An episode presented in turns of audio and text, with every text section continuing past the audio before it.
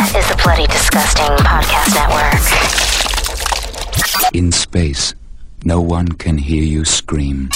Boils and ghouls, lock your doors and strap yourselves in. From Los Angeles, California, Bloody Disgusting presents the Boo Crew Podcast. Horror news, commentary, reviews, interviews, and more. With your hosts, Lauren and Trevor Shand and Leone D'Antonio. I'm Leo. I'm Lauren. I'm Trevor, and we are the Boo Crew. Welcome to episode 143. Here's a Boo Crew fright fact. In 1983's Jaws 3D, the shark was 35 feet long, 10 feet longer than previous films, and this was the only Jaws movie which does not feature any scenes set on Amity Island. Who was watching that the other day? Were you guys watching that on TV? Yeah, we were.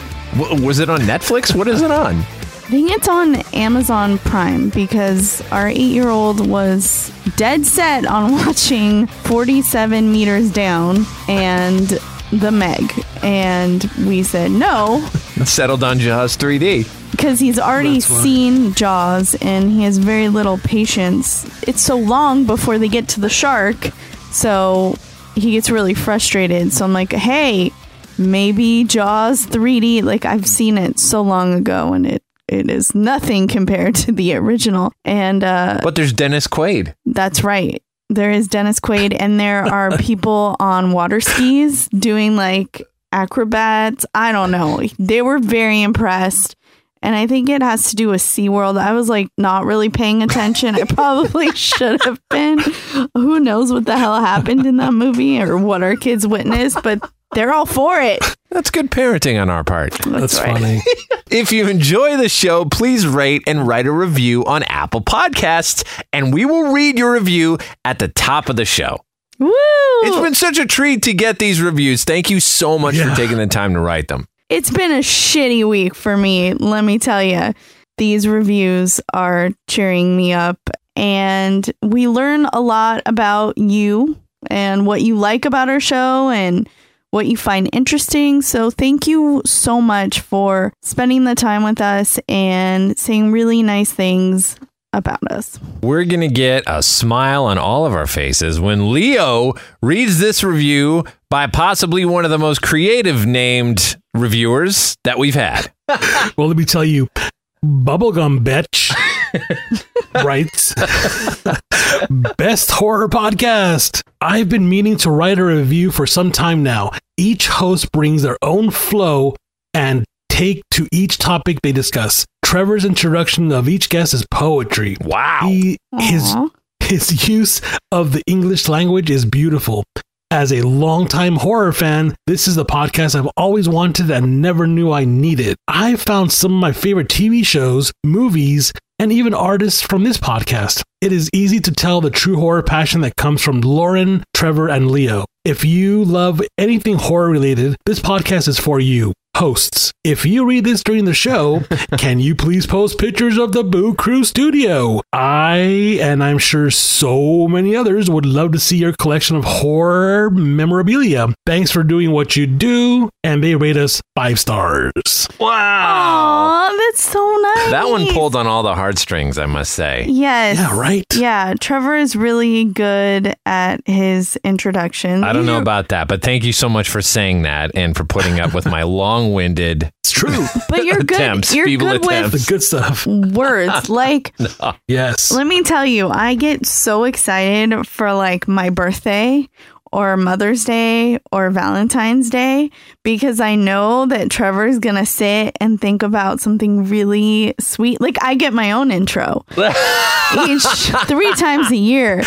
and Damn. it's always different and like that is the best part is that i get to hear what he thinks about me Well, I don't find myself very eloquent, but I appreciate the sentiment. Thank you. No, thank true. you. and bubblegum bitch you are awesome that's really cool that you found some cool tv shows and movies and artists from our podcast like i think that's so fun that we're able to introduce you to new things And if you want to see photos of the Boo Crew studio, we have done quick little tours from time to time over on our Instagram. And there's also a Patreon that we've been trying to make a focused effort Yes. to be able to provide a behind the curtains view of what goes on in here.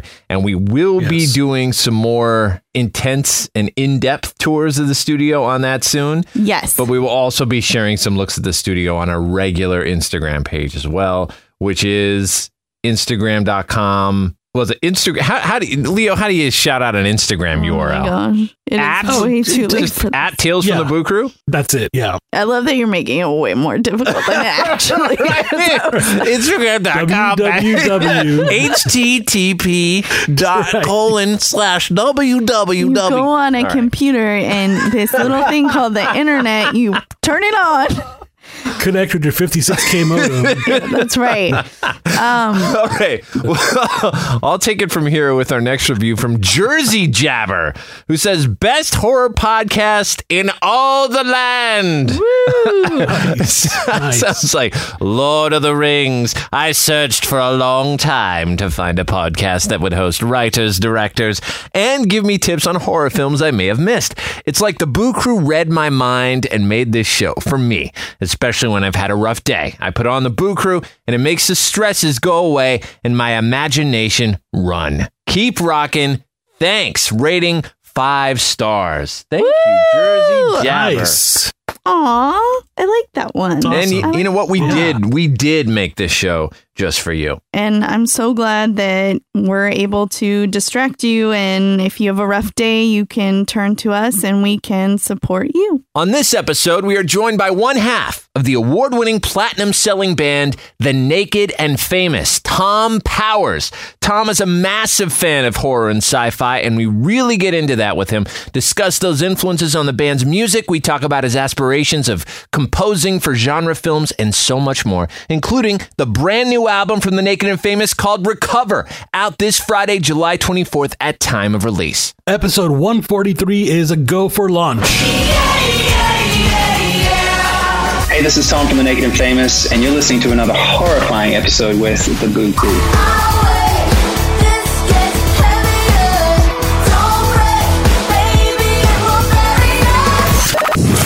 Go ahead, scream. That's all we need. Another victim crawls onto the gurney Boo Crew autopsy. Joining the Boo Crew via the Speakeasy Studio is a singer songwriter and musician was one half of a highly acclaimed cinematic pop band. They formed in 2008 and released two EPs, This Machine and No Light. Their debut full length is 2010's incredibly successful Passive Me, Aggressive You, which garnered the smash hit Young Blood. The work on that album won them seven New Zealand Music Awards, an NME Award, and shot them to the Billboard charts. They followed that up with In Rolling Waves in 2013, which cracked the top 50, Simple Forms in 2016 that made the top 10 US indie and alternative album chart, and 2018 stunning A Still Heart. Their latest adventure, Recover, is out July 24th from The Naked and Famous. We welcome Thom Powers. Hello. Yeah. Wow. That was an amazing introduction. Thank you very much. Oh, You my my ego soaring through the roof. Well, we want to start off with this because it's it's just super fun. We understand that you're you're a big fan of horror and sci-fi films, so we were wondering what your earliest experiences with those genres are. Wow, that's um yeah, I I, I am. I, I remember being about gosh, I, I must have been younger than ten and like my favorite films were like Terminator 1 and 2, Aliens. I think Aliens is probably I could safely say is my was my favorite favorite film as a child. Like as young as I can remember. Uh, and you know, like, I still watch it. I, I want to say it's like once a year, you know, I'll watch all all the Aliens films, but I'll like start with Aliens and then go back to Alien, then to Alien 3. So yeah, I think that that began my kind of love of science fiction. Um, I'd say it's kind of in that order. Like science fiction is, I would say, my top favorite, and then uh, just because it tangents off into so much horror and uh, just fantasy in general that I do, you know, I do love. What was it about Aliens that you love so much? Particularly the first two films. I think just the the writing in them is fantastic. Aside from the the the obvious, like if you're a science fiction fan, just the the science fiction component to it, you know, like that that stuff really fascinates me. I love just science in general. So you know, like science fiction is is fun for me. I really do find it enjoyable, you know, spaceships and, and heading out into space and aliens and that kind of stuff. I just, I don't know, it gets me, gets me excited. But um, yeah, I, I don't know. There's, there's just something exceptional about those two films for different reasons. You know, um, obviously Aliens is you kind of prototypical action film, but to me, it kind of sets the bar for what an action film could be. It's, there's amazing character development, really exceptional writing, and the acting is just is I don't know, it's just wonderful. It's really really good. And then Alien, I think I can't remember when it was, but that was put into the I think it's the U.S. like general uh, what do they call it? Like it transcended as genre, and it's in some historical film records. And I think I mean it's obvious why when you watch it, it just it is both genre bending, both for horror, I think, and for science fiction. So yeah, you know, the first film is is really st- still something special. I mean, I, I can watch it today and just feel like it's superior to so many modern movies in so many ways.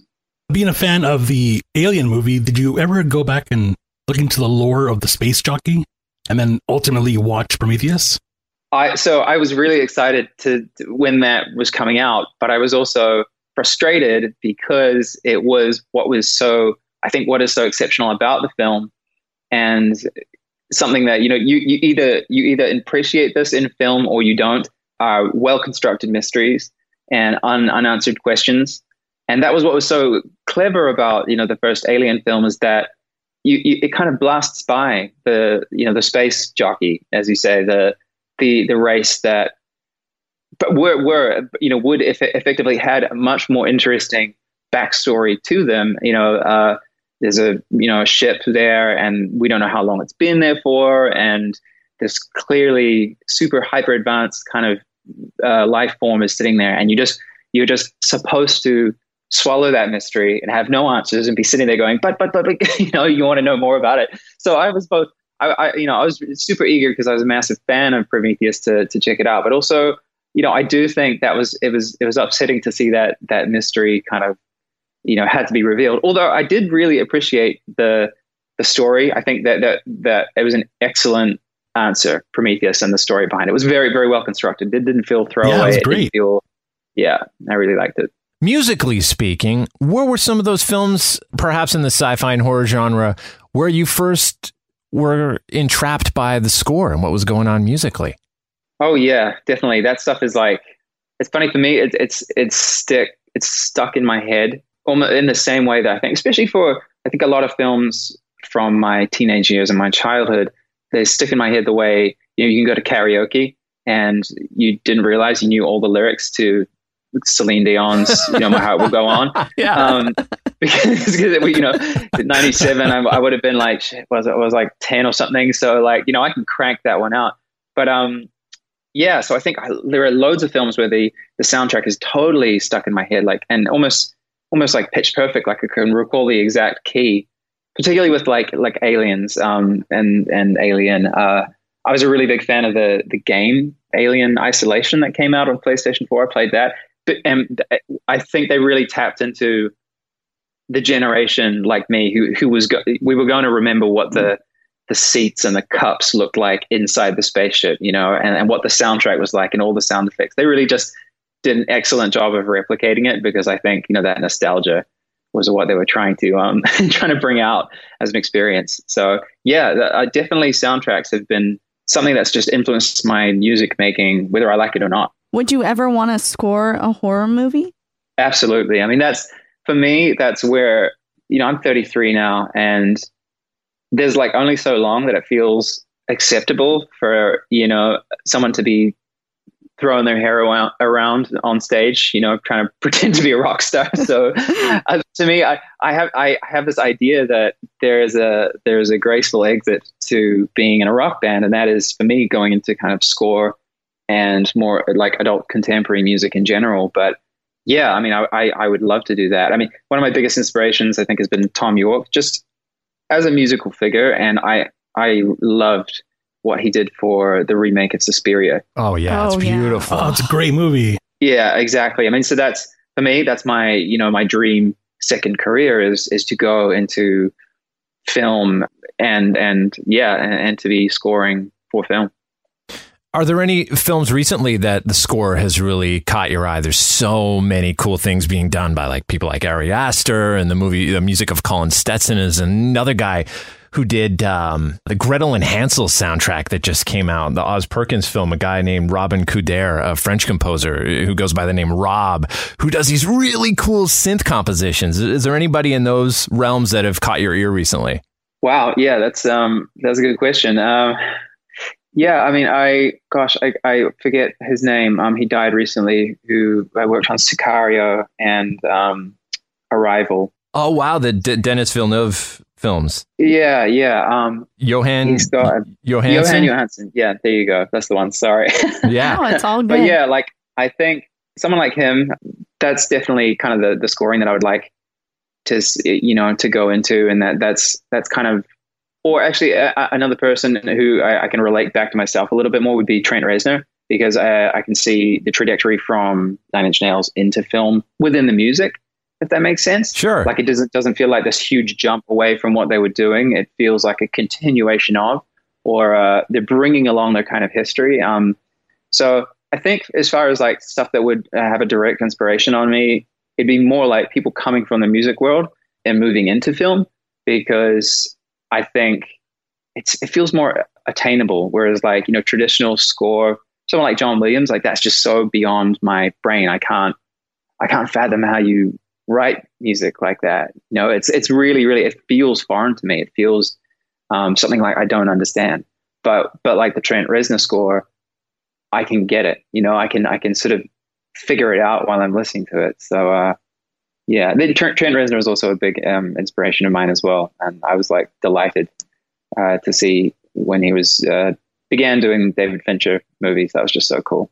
The music of that you guys are doing with the Naked and Famous has definitely taken on a, a cinematic approach in its in its evolution.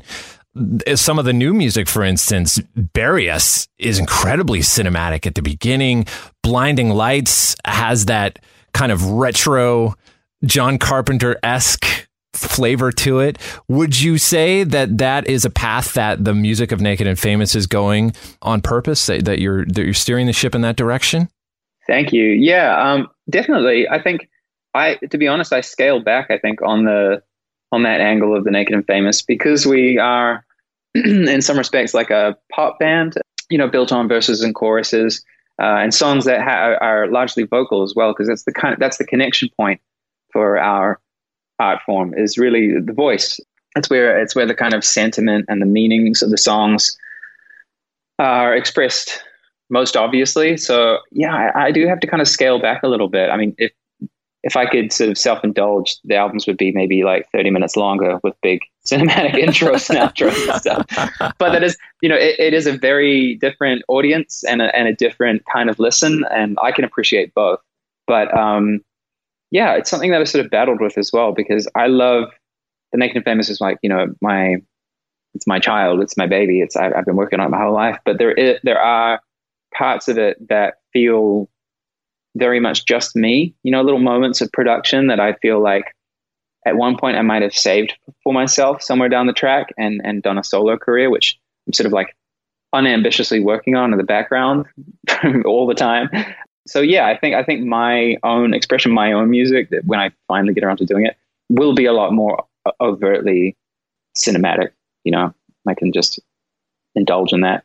A Still Heart is a great look into what is in the band at its roots of song composition and what you're talking about based on voice and, and this almost almost like a bubblegum pop melodic sensibility. And it let us in behind the produced sound of the band and, and the production is kind of what brings in that gravitas and that cinematic quality that we're talking about. Do you tend to build that sonic world first or do you build the world around the melody?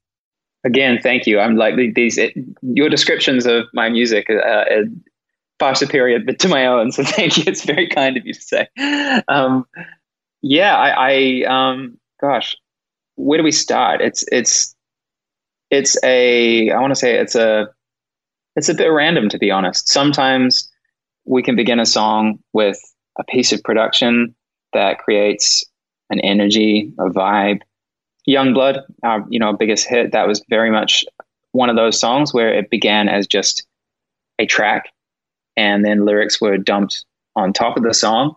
And then other other other songs we start like all at once. There can be a lyric idea, a concept, and we're trying to develop the the vibe as we're discussing in the room the lyrics and trying out melodies. And then then there are a few a few songs where it might be like Alisa just comes to me and she's played something on the guitar. She has like a vocal idea and a guitar song, and it's effectively it's a folk, it's a piece of folk music, you know. Um, and then we take it from there. So there is there is no real singular beginning point for us. It's just you know anything goes. But I, I really appreciate you bringing up the a Still Heart album because that was us.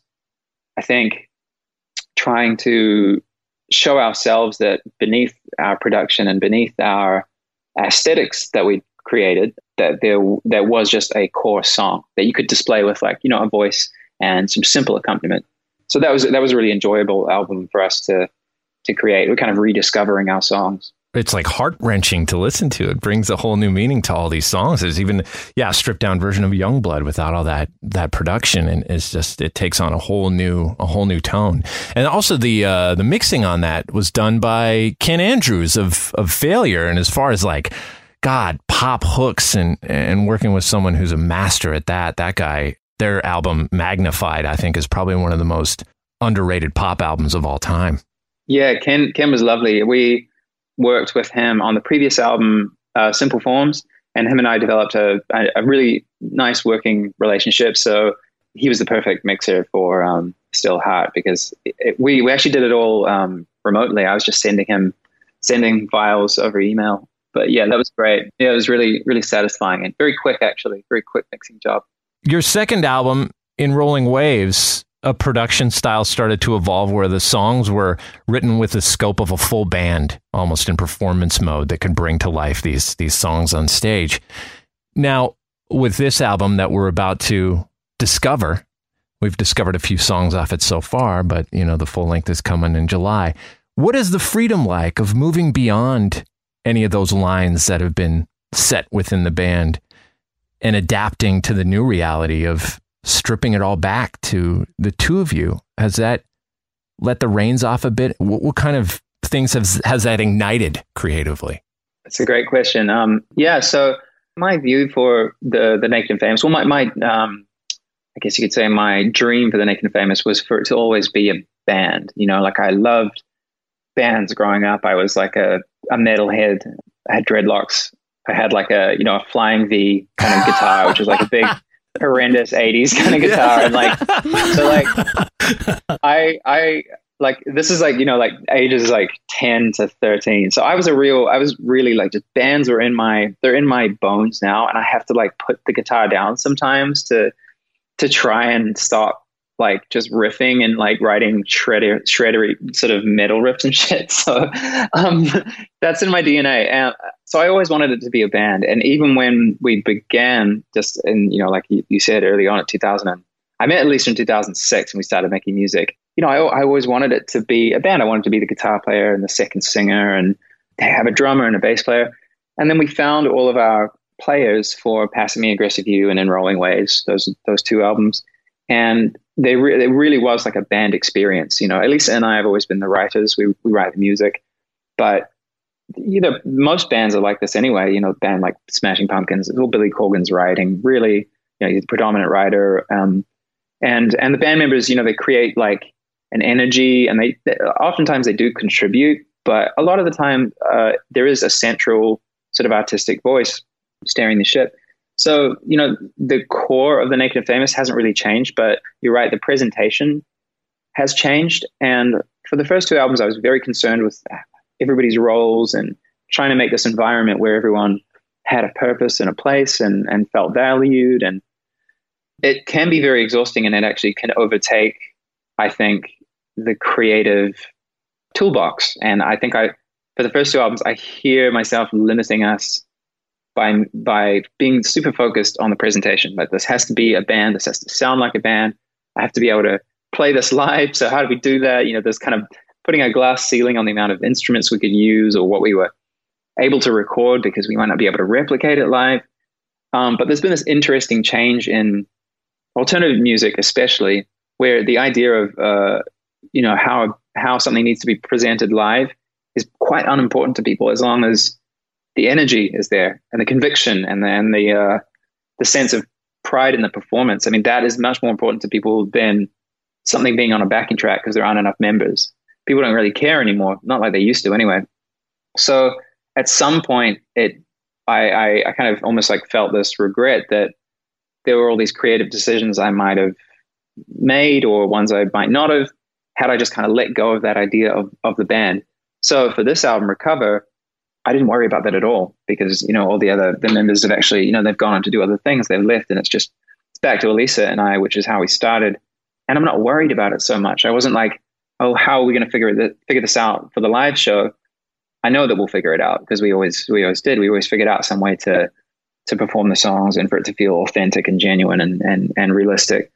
So, um, yeah, it, it really kind of just allowed me to, and Alisa, both of us to just think about how should these songs sound, not how should they be presented and what's the perception of us as a group. It was just like, does this sound cool? Are we excited by this? Do we find this energizing? Yes or no? So yeah. The Boo Crew will be right back. Kenner presents new alien action figure. Bayonets glow! Quick, shut the L off! The alien's locked out now! He got through! Shh! Give up! Alien can't be beat! We'll zap him with the light! Spaceship! We've lost! Better find another ship! Let's try the kitchen! another triumph for Alien! Alien action figure. New from Kenner.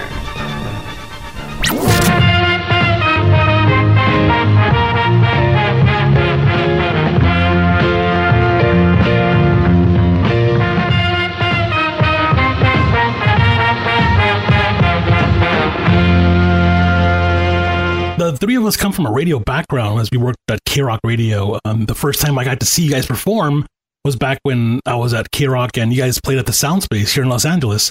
And I, I remember how incredibly pristine your live sound was with Alisa's perfect, pitch perfect vocals and your carefully crafted music that fills the space masterfully. What is the secret to achieving such great live sound? Oh my god, thank you. I'm just I'm about to go and contradict everything I just said. Um, I think that I mean that was that's a, very very kind um, question. Thank you so much. But I think that's kind of what I was uh, talking about before. There was so much focus on us being a rock band and a like an actual band that we rehearsed the shit out of everything. We made sure I think in our recordings that there was a this kind of limit on what we could perform, so that it really felt like when we were playing live we were responsible for everything and we were really behind and in control of everything. So yeah, just just a lot of performance, a lot of live touring.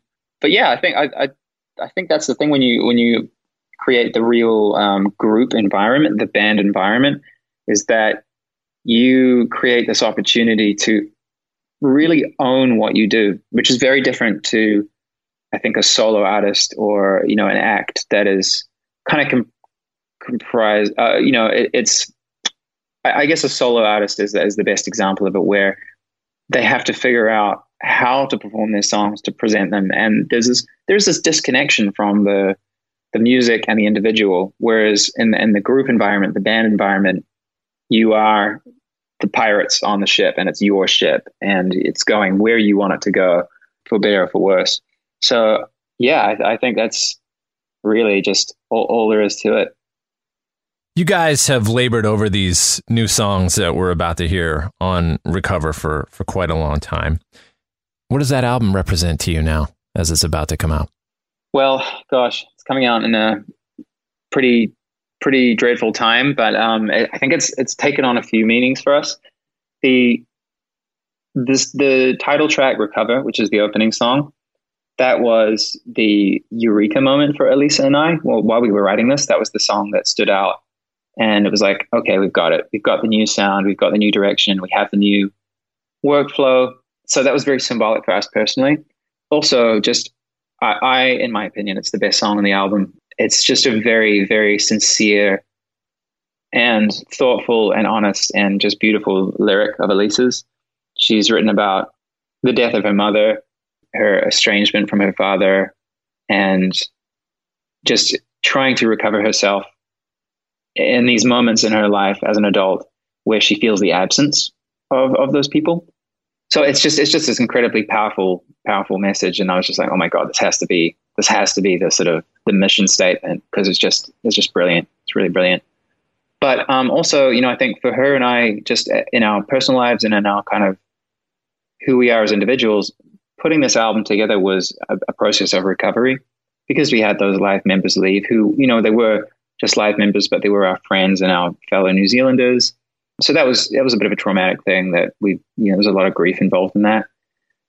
So putting this album together, you know, we were we were thinking about like, do we even keep going? Do we carry on with the Naked and Famous? Is this the point where we put it to rest? We went through all those kind of considerations.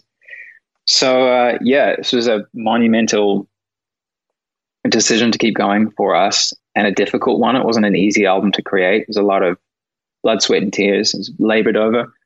And then now, uh, in this current world global crisis we find ourselves in, uh, you know, it's it has this in- incredible message of hope and resilience that I am hoping is coming at a useful time for people. I, I do I do hope that this uh, lands in, in sort of an, an emotional space that, that people are, are, looking for, so to speak. That's probably our most positive album to date.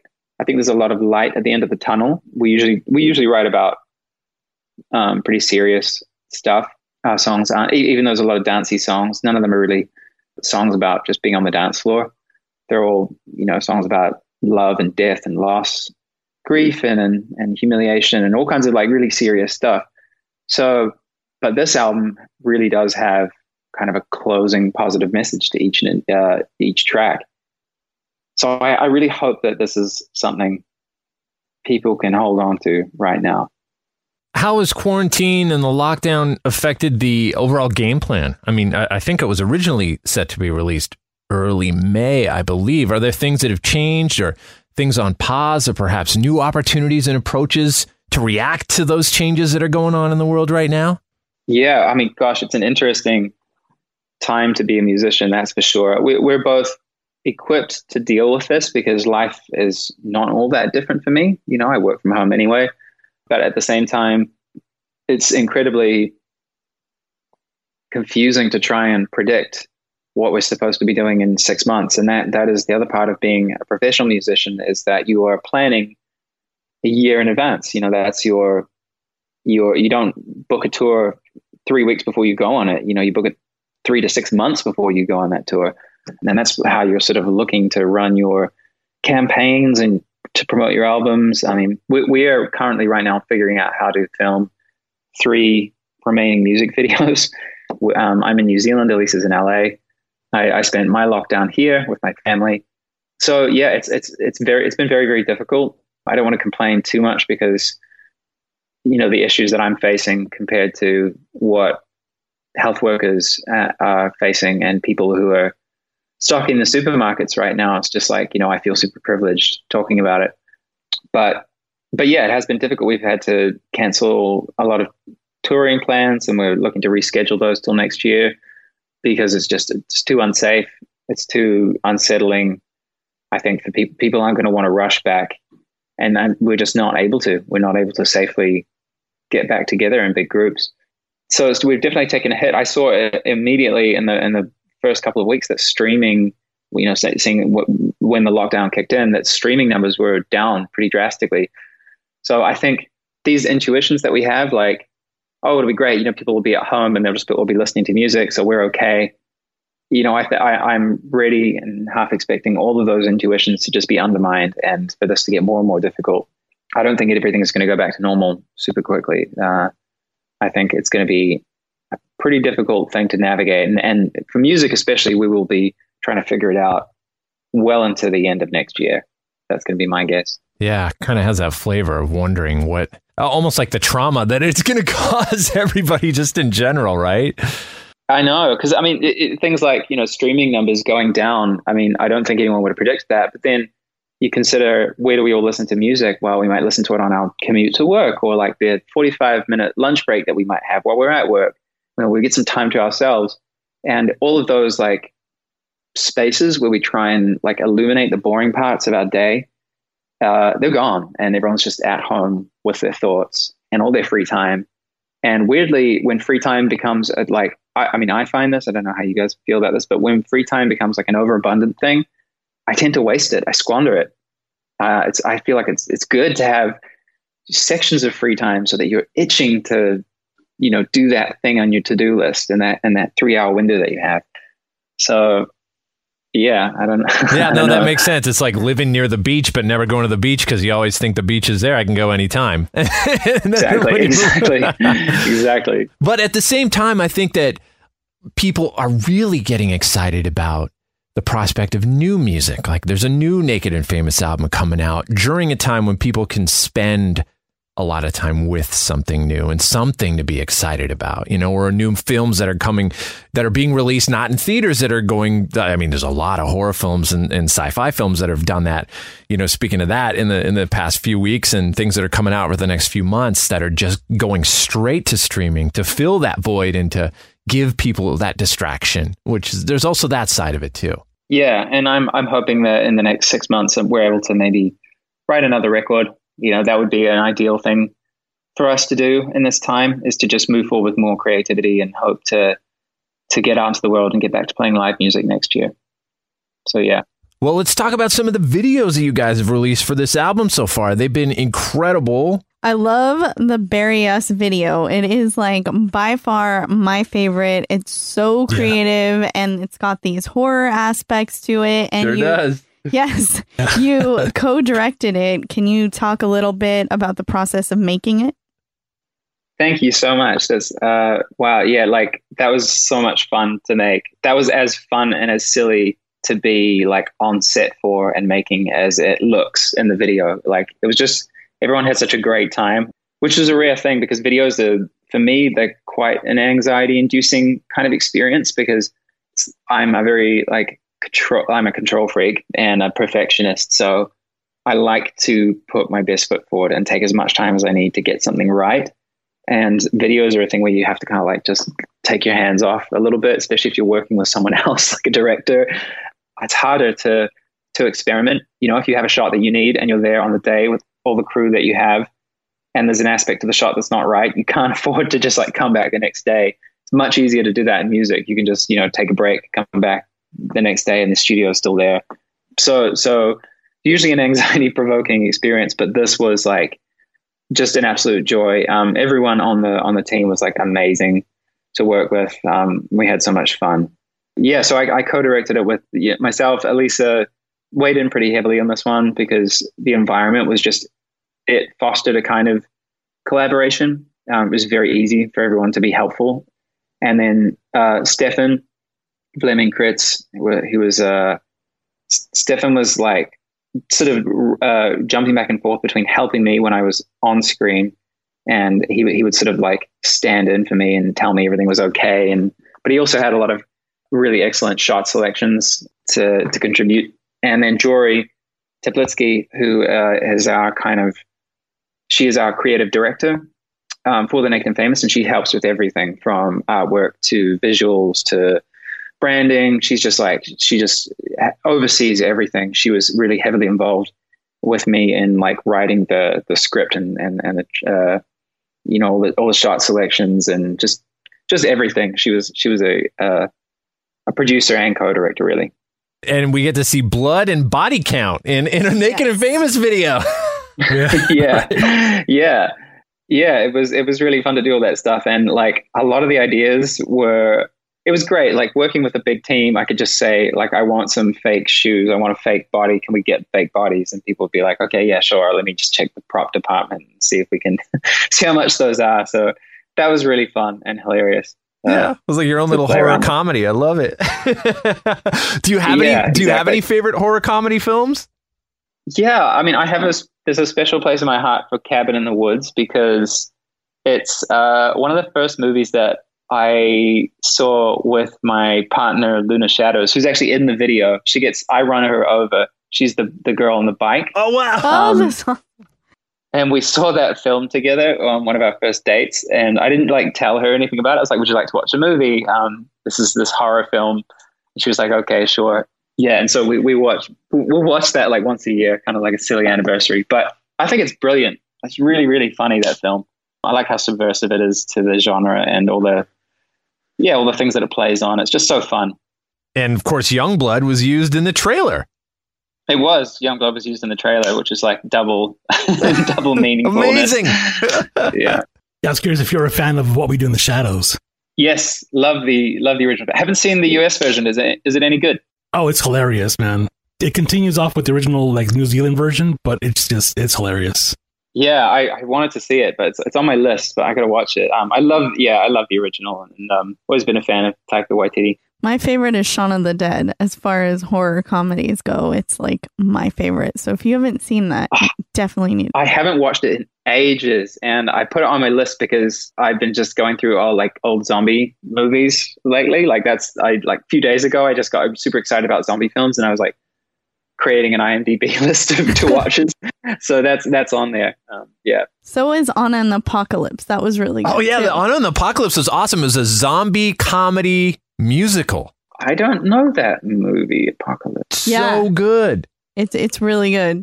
You should check that out. yeah, one it came out like two years ago, I believe. Yeah, it's Scottish. It's a Scottish production. Yeah. Yeah. Oh wait, I've seen the cover. Yeah, but no. Okay, awesome. I'm adding that to the list. Thanks. I'm just like, Going back to your music uh, videos for a second, uh, the "Come as You Are" video, directed by Frank Nitti, has some really cool surrealism with the cut off fingertips, growing flowers, the morphing of the eyes, and tiny hands on faces. Was the idea rooted or inspired from the works of Salvador Dali?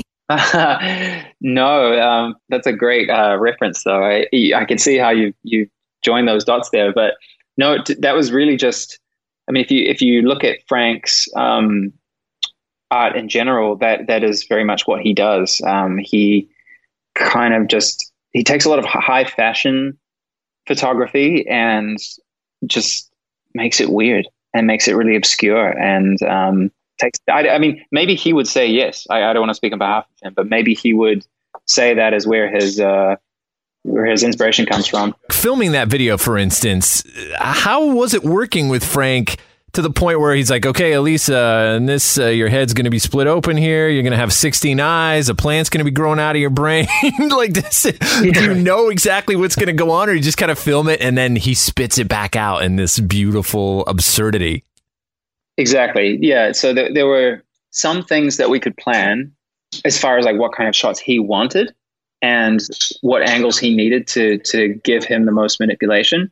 But we really didn't know what to expect. He had a few sort of ideas that he threw around on the day, but our hands were totally like off as soon as we were done with filming. We're like, okay, Frank, go for it. You do your thing, and we'll, you know, just kind of like fingers crossed, see what comes back. So that was like a little nervy, nervy for me, but um, I was so pleasantly surprised to see the final product come back. It was just so exciting and so bizarre. Was everything I could have wanted for that video. Oh, it's so beautiful. No, it's amazing. I wanted to ask just about, uh, again, going back to the production process of the music. When you listen to even these new songs, there's just this the subtlety of little glitches in the spaces. Everything's filled. There's layered harmonies, tweaked out vocal lines. How do you not get overwhelmed by what is almost like an endless palette of options to play with? And filters and different sounds to change vocal parts and, and, and how do you stop? What is informing you to say okay it's done now yeah um, good question. What's the what's the saying? Um, art is never finished only abandoned. But yeah that that is basically the theory that you you just have to let go at some point, um, and decide that you've done enough. And I, I have trouble with that. I have trouble i would infinitely tweak and fix and and uh, there's like there's there are things about the record cover you know that we've just finished that i'm like oh, damn it i wish i had just you know like there's tiny little things i wish i'd fixed or adjusted or experimented with just a little longer but you just have to move on. And, and if you're a perfectionist like me you have to move on to something new.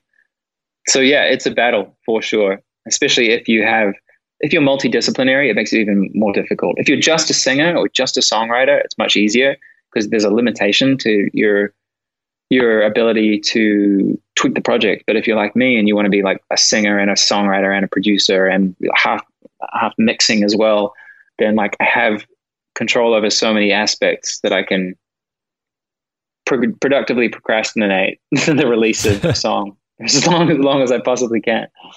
So you had a near death experience with blood poisoning. Can you talk about that? It sounds really scary. Yeah, I- scary. Again, so I was about to leave for uh, a show we had in somewhere in Northern, Cali- now Northern California. We were playing Bottle Rock Festival, and we had a couple of dates before that. I think I can't remember where they were, but I was packing my bags, getting ready to get on the bus, and the bus was, you know, a 12, 12 bunk bus, and it was parked up in our rehearsal space uh, in downtown LA. And so I'm getting ready, and we're about to drive over, and we drive over to uh, my girlfriend's house to pick up some extra stuff. And I'm I'm a, I'm getting grumpy, and I accuse her of making me um, car sick and her driving. and uh, she's like, "You're not car sick. We we drove for five minutes. You were fine. I think you've eaten something bad." And then we sort of wait around for a minute, and I'm like, "Okay, shit, you're right. I've eaten something bad." And we're supposed to be heading to the bus. So we're delaying this by like, you know, 15 minutes. We're like, okay, we'll leave in 15 minutes. And then I get progressively sicker. And I'm like, all right, I've eaten something bad. I'm going to be ill. Run to the bathroom. I'm ill. I'm like, okay, uh, maybe this will be okay. Wait for a little longer. And then 15 minutes later, I'm ill again. And then it just keeps ramping up. And, you know, you, you get sick, you get st- stomach bug or something. You're ill and then you lie down for a few hours and you might be ill again, but it's, it's not, it's not like five minutes after you were just ill that you have to run back to the bathroom. So it just, and there was some point where I was like, I mean, I could go into gra- graphic detail, but I'll just say it was, it was, conf- I had to decide which, I had to decide which end I needed to prioritize. That's the worst. this, I hope you never have this experience. And I, you know, I was lucky. I never made the wrong bet, but at some point I kind of went semi unconscious and then got really, really pale and was like barely able to speak. And then my partner called the ambulance and they took me to the hospital. And the hospital were great. There was the Good Samaritan Hospital uh, again in downtown LA, and they knew right away that I had sepsis. I had blood poisoning. It, it, it was food poisoning that had progressed somehow to as a staph infection that turned septic and gotten into my blood. And they managed to pick it up. And that was basically, I, I learned afterwards that blood poisoning is extraordinarily fatal and there's a 50% mortality rate. And so one in three cases gets undiagnosed in the hospital and people die of it all the time. So yeah, I was very, very lucky, incredible hospital staff and an extremely wonderful uh, girlfriend who ignored my, me muttering, I- I'm fine, I'm fine, don't worry about it. so she just called the ambulance right away. I'm so glad you're okay. Our son had Yeah. a blood infection actually, and it was really scary. And we had to go to the hospital for a month, and he was on like antibiotics, and he he also threw up and had really pale skin. Oh yeah, it freaked us. It freaked us out. Yeah, we thought that was it. We thought it was it. It's horrible. And then and then I got to the hospital and immediately like they pumped me full of this anti-nausea medication. That this moment stands out in my mind as like one of the biggest moments of relief I, that I can remember was getting pumped full of anti-nausea medication. It was like just absolute bliss. It was like having my head reattached to my body or something. It was nuts. Yeah. And then she slept. My girlfriend slept, curled up like a little cat on the bottom of my uh, hospital bed for the whole night. You revisit it as a song in this new album. I did. I did. Yeah. Well, yeah. I thought it was a good thing to write about. Yeah, it's it's kind it's one of my favorites actually. I thought it was sort of funny to write a song about it, but um, yeah, I think it's it's really cool. It's an important song to me. I wanted to do a music video for it, but I, I'm not sure that we'll have enough uh, have enough time. We cannot wait to hear these uh, the rest of the the remaining collection of this of this album Yeah. and, and sit and spend time exploring it. Thank you so much. Hey, before we take off, I'd love to get maybe a short list of some films, TV shows, horror and sci-fi that you've recently discovered that you'd recommend people go out and check out. Cool. What have I watched recently? Um, I saw The Invisible Man, Oh, which yeah. was I thought that was great because of the genre bending. That I mean, I, I don't want to say that that's genre bending, but I found the subtext to it that it is basically just the idea of a, an abusive relationship turned into a horror film, and that the language of abusive relationships permeates the entire script. I just, I thought that was very very clever, and if you you know um, yeah I don't know if anyone's listening and they they that sounds all a bit like confusing to them, I highly recommend you check it out because it is an incredibly thoughtful idea. Um, I really liked Vivarium as well. That was quite fun. Have you guys seen that film? No, I've heard so much about it. I haven't seen it. Leo, have you seen it? No, not yet. I have not either. It's great. It was um, it was bleak, but very inventive, really inventive, and I like I like those kinds of films. I thought that was awesome. It reminded me of uh, another one called The One I Love. I, it's loosely it loosely reminded me of this film, but I rewatched that recently. The One I Love was another great like science fiction kind of thriller mystery. I want to throw a throwback film actually in, in there as well. This this kind of influenced Bury Us in some ways because it's a farce. It's a film called Timecrimes, and it's a Spanish film by I'm God. I'm not going to pronounce his name right. Nacho. um, no, I'm not even going to try. I'm not even going to try to pronounce the director's name. But if you haven't seen Timecrimes, it's highly worth checking out. Yeah, that's really great. Oh, and uh, the Lighthouse, the Robert Eggers movie. Oh, I love. Yeah, what did you think of it? I mean, I like those kinds of films because I'm okay with being challenged. I'm up for that, and it, it stuck with me. It it stuck with me for yeah, just I couldn't stop thinking about it the next day. So yeah, I think that's fantastic. Yeah, it's um, got that real ambiguity to it, and these just these Yeah. monologues, right? They they just go on, and you just you just stuck staring at the performances and taking it all in. It was really something to watch. Yeah, hundred percent. Like just the, the the way that those two could just carry the entire film. That was just amazing. Oh, uh, another another uh, cool sci-fi, which has some like horror-inducing themes in it. I think is um, High Life. High Life is really good. I like that a lot. That for me was like one of my favorite recent films. Yeah, uh, Claire Denis, the director of that one, I think. Um, High Life is excellent. Yeah, if you were into like Hereditary and Midsommar, I would sort of categorize it along with those films. It was more psychological than it was science fiction, even though it fits that that genre. Wow, that's an excellent list, and a lot of those films I have only read about and have not seen. Probably the same for all of us. Yeah, Great. amazing list, amazing list. We love it. Thom, man, thank you so much for taking the time to spend with us today. And again, we can't wait to explore this album when it comes out. And, you know, best to you through all this stuff. And I know we're going to get out of it and cannot wait to see you guys back on the road. Thank you so much for taking the time uh, today, and I appreciate all your uh, all your flattery. Thank you. it's very kind of you to say. Thank you, man. Thank you. That was the Boo Crew Podcast, episode 143. Special thanks to our guest, Thom Powers of the band The Naked and Famous. Follow at The Naked and Famous and at Thom Powers on Instagram and at TNAF on Twitter. At time of release, their new album Recover is available everywhere Friday, July 24th. If you like this episode, check out episode 100 with Alex Wolff, episode 109 with Bob Bruno of Best Coast, and episode 74 with Tobias Forge of Ghost. Music for this episode from The Naked and Famous. Production tracks provided by Powerman 5000. Till next time, it's the Boo Crew saying, sweet screams. Thanks for listening to another episode of the Boo Crew Podcast. Haunt the Boo Crew at talesfromthebooCrew.com. Tales from the Boo Crew on Facebook and Instagram. Follow us on Twitter at Tales from the Boo. The Boo Crew is Lauren and Trevor Shand and Leone D'Antonio. The Boo Crew is produced by Lauren Shand, chopped and sliced by Trevor Shand. The Boo Crew is a TSP creation, part of the Bloody Disgusting Podcast Network. Bye. The Bloody Disgusting Podcast Network, home of the Boo Crew. For horror-centric interviews, SCP archives, weekly full cast storytelling, horror queers, genre commentary from an LGBTQ perspective, and creepy. For disturbing and terrifying creepy pastas. Listen free wherever you stream audio and at bloodydisgusting.com slash podcasts.